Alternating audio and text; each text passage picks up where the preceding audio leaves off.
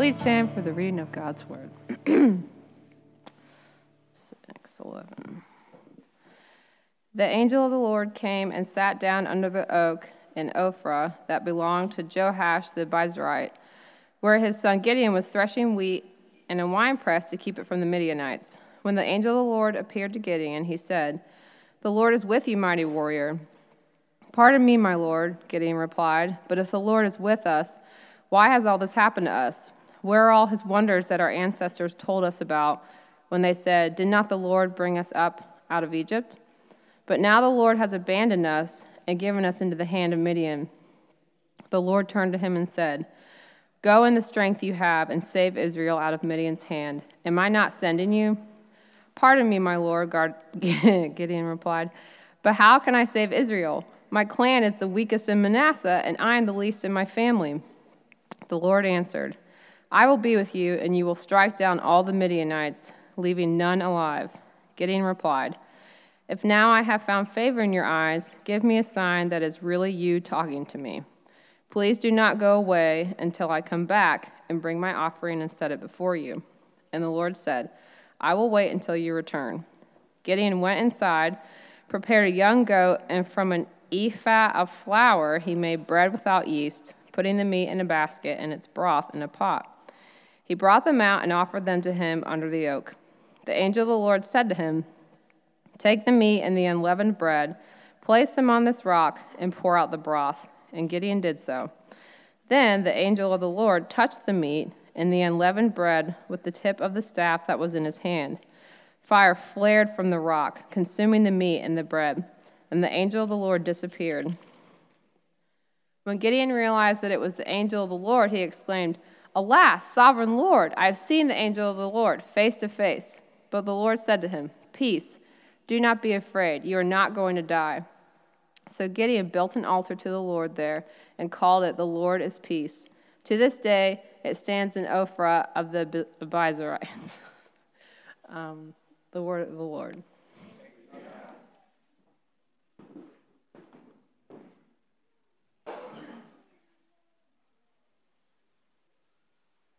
Good morning.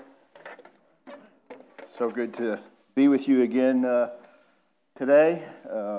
Before I get started, let me just take a moment here and say thank you so much to this congregation for being so good to Covenant College. You support us well. You love us well. I know many of our people worship here, and it's just a delight to be able to be here this morning, opening God's Word to a congregation that I already have an affinity for, and so it's great to be here. So thank you very much for loving Covenant College like I love Covenant College. Before we get started here, let's just take a moment, and we just had God's Word read to us, and I'm about to preach, but let's just take a moment, go to the Lord, ask Him just to quiet our hearts, to it's the Word of God, and He wants to speak to us, and let's just take a moment and ask Him, "What do you have for me today?" and make ourselves there for the Lord. So let's take a moment and pray silently.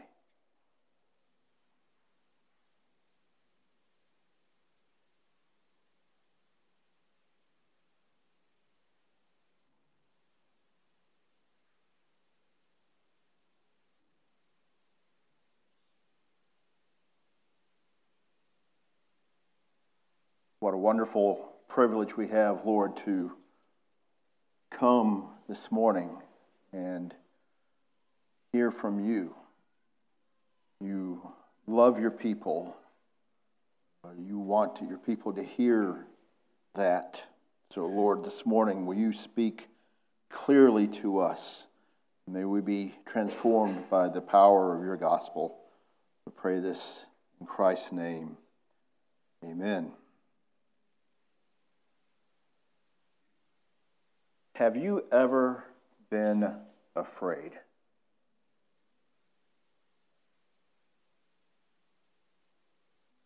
ever been afraid, worried that circumstances in your life are far greater than what you know what to do with?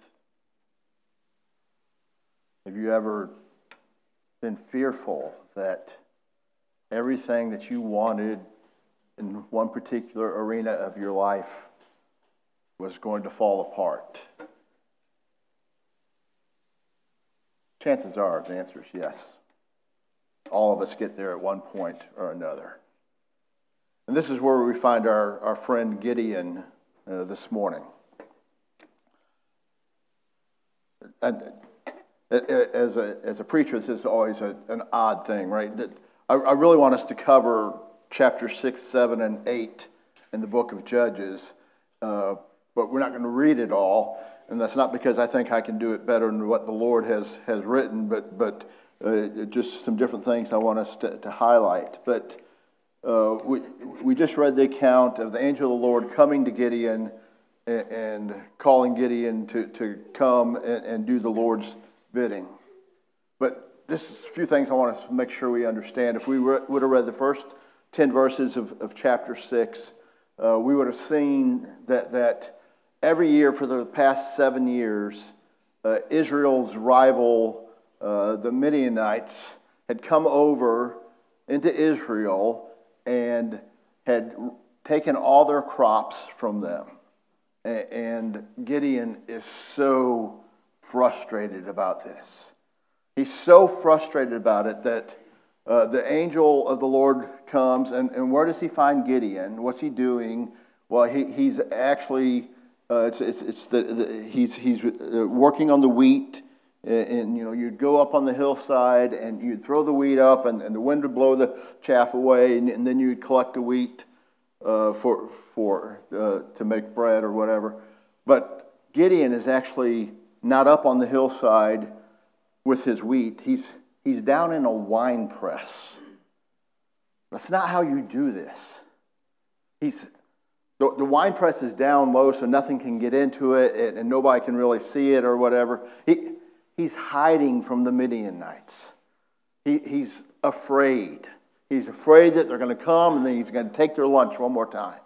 They've done it every year for the past 7 years, and he is scared.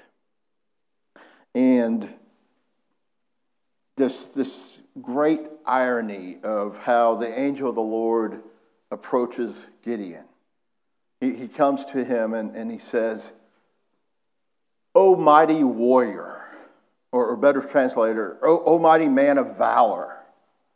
You know, Gideon's a lot of things on this particular morning, but the one thing he's not feeling like is a mighty man of valor. He's hiding, doing his chores right now. And yet the angel of the Lord comes to him, and that's how he addresses him. And Gideon, in verse 13 here, says to the Lord, well, it's the thing we always say to the Lord also, right? He says to the Lord, "If you love us, why is this bad stuff happening to us? I don't get it. I don't get it." And how often are we that way, the Lord, where we come to the Lord and say, "I just don't understand, Lord. Why is this really scary thing happening in my life? I love you. I love my spouse. I love my family. I go to church on Sundays. I pray. You know, I try to work hard. I try to be a good person. And yet, this bad, scary stuff has come into my life. Why?" You know, that's what Gideon is essentially asking right here. And I suspect, if we're honest with ourselves, that's the question all of us ask from time to time. We got this internal struggle, wondering, does God really love us? Does he really care about what's going on in my life. And God answers Gideon in verses 14 through 16. And he says, basically, Gideon, I know that you're hurting. And I know that you're scared. And I'm going to take you, Gideon, hiding in the winepress to work on your wheat. I'm going to take you and I'm going to use you to free your land of the Midianites forever. And obviously that has Gideon really confused. But that's the way the Lord works. He uses the weak for His purposes. Now, I don't know about you, but if you ever feel like you are not worthy to serve the Lord, that's exactly who the Lord uses to serve Him. If you think you don't know enough, that you don't trust Him enough, that something has happened in your past, that you've done something in your past, and the Lord will never get over that, that's just not true. The Lord uses weak and broken and fearful people to do His work. When I first started thinking about going to seminary, it was 1994, and I jumped right on it and took my first class in 1998. And it was 4 years of fear that the Lord might ask me to stand up in front of people and preach His word. And finally, I said, He's not stopping. I better go. And so I went. But, you know, I had forgotten that the Lord uses the weak for His glory. And you know, God sees, when He looks at us, He sees redeemed, justified, righteous people that are in His Son. And He sees us as His children. And He doesn't see us as broken, not good for any service type of people. So as Gideon is here listening to all this of the Lord, you know, he's forgotten the great things that the Lord has done before him. That's often what we do. He's fearful, like we often are, and he's frustrated that this is happening in his life, like we often are. And so Gideon does the thing that we know we're not supposed to do. And he basically says, okay, Lord, give me a sign. Let me know. Let me know for sure that this is you.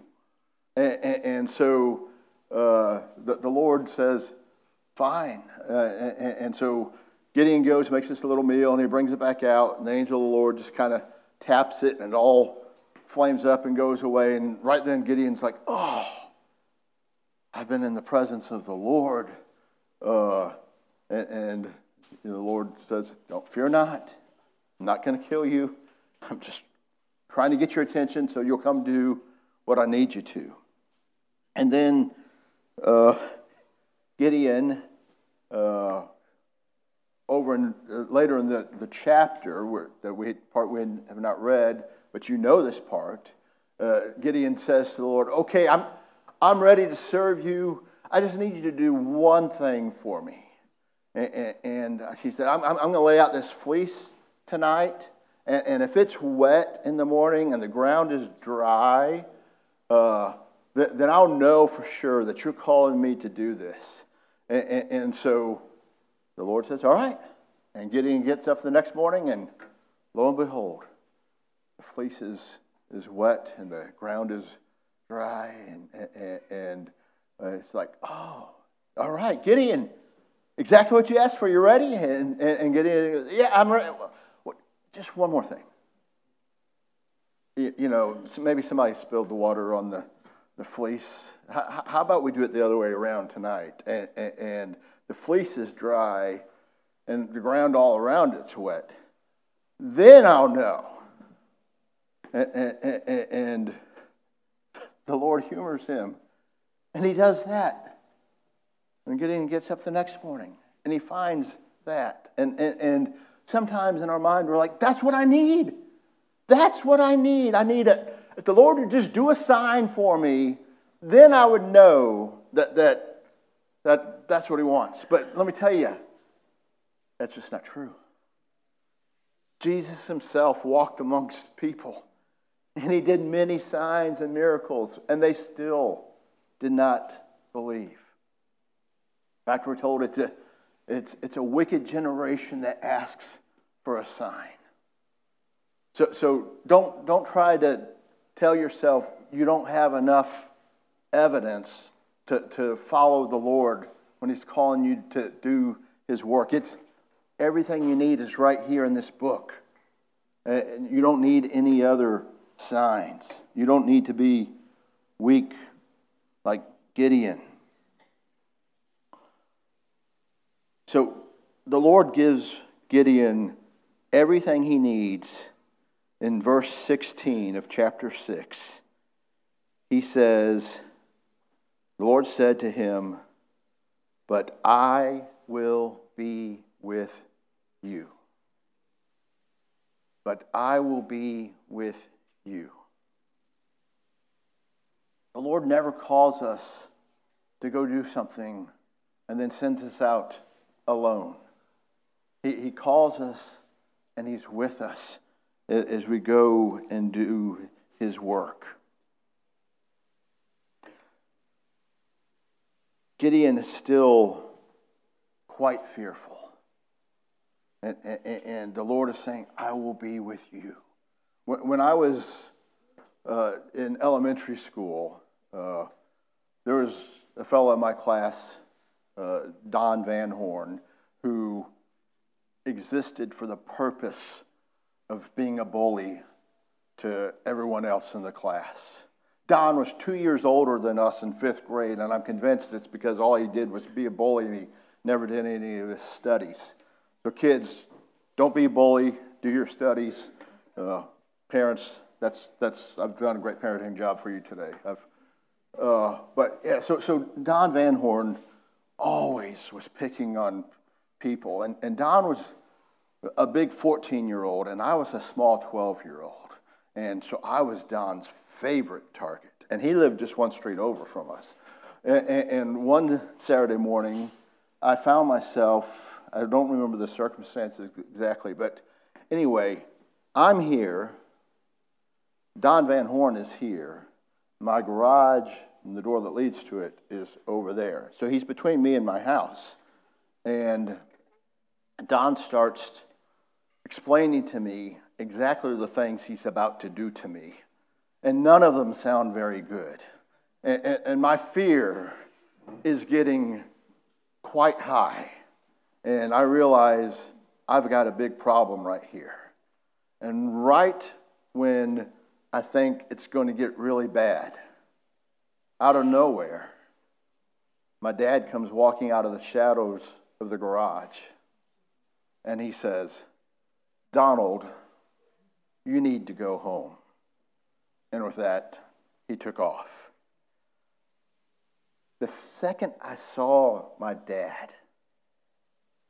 all my fear was gone. Even before he told Donald, you need to go home. Because the presence of my father was with me. And the same is true with us.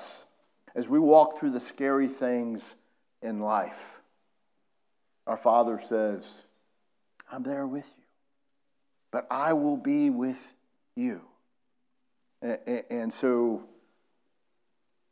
you know, when we realize that the Lord is walking with us through our scary times, it goes a long ways of taking the fear away.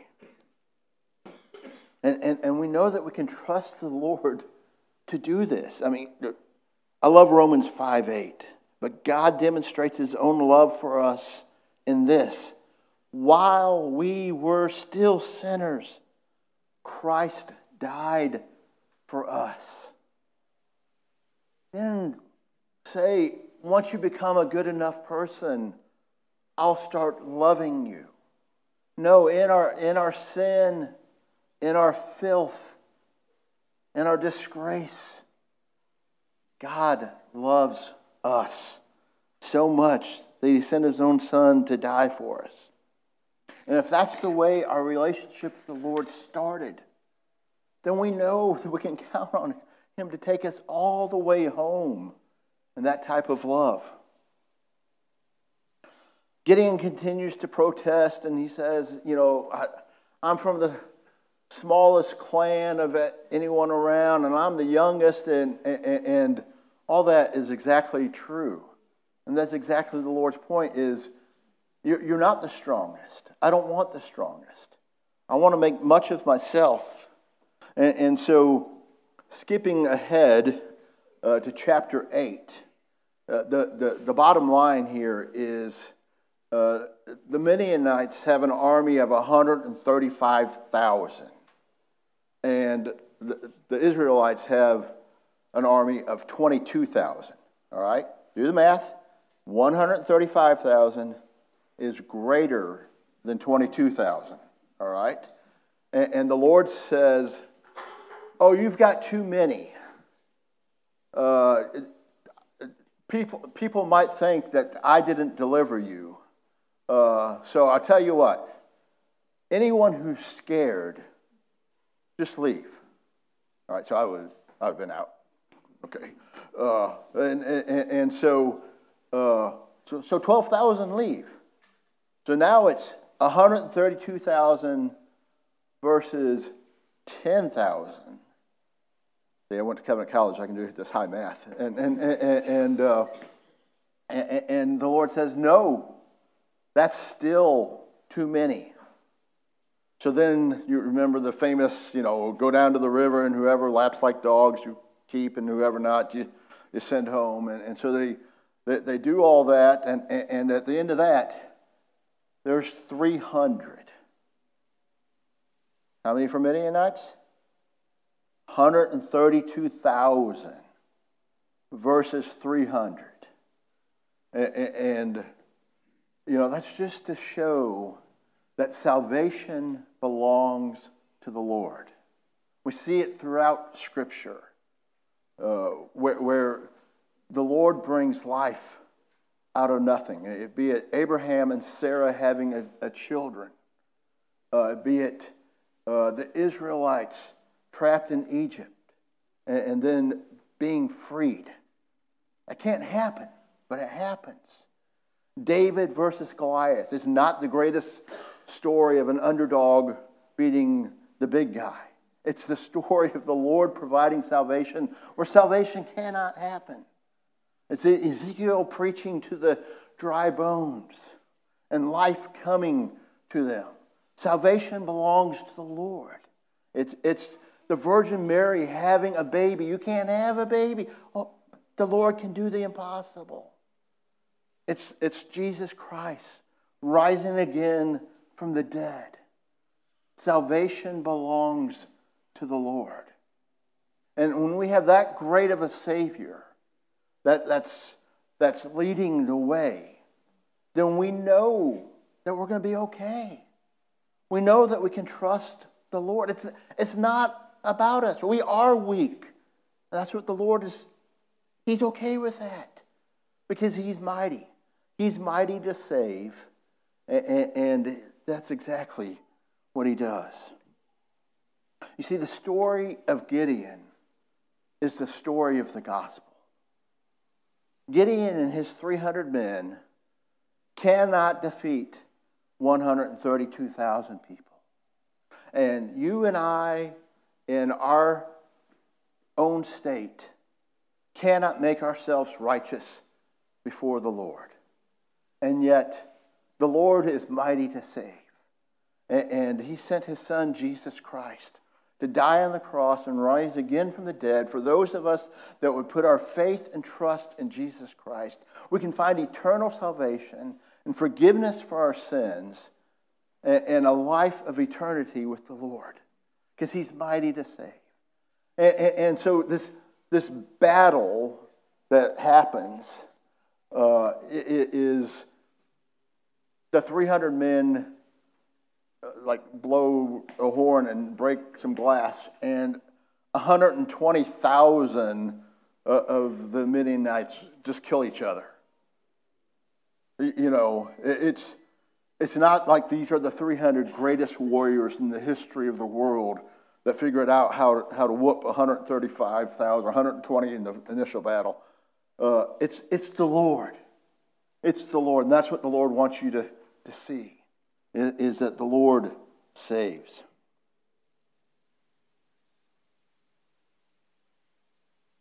At the end of chapter 8, Gideon dies himself, and we don't hear from Gideon again in the Bible until we get to Hebrews chapter 11, the Hall of Fame, right?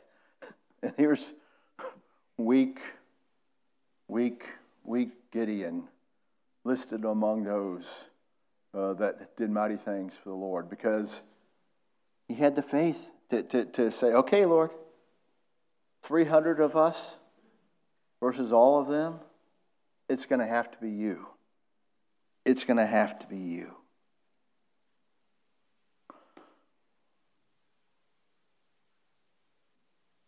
Jesus is, for all of us who sometimes grow weary, who sometimes get afraid, flat out worn out sometimes. Jesus is for us who sometimes feel thankless. It's only in Christ that we can have assurance of peace, and hope, and trust. Do you trust God alone for your salvation? If you do, then you can trust God alone to see you through the scary times in your life. For Jesus, we have no reason to fear, because he says, I will be with you. Let me pray for you. Father God, thank you for this look at your word. Thank you for being a God who we can trust, who knows us, knows our fears, and yet comes alongside us and says, I will be with you. Lord, thank you for being powerful and mighty to save. We pray this in Christ's name. Amen.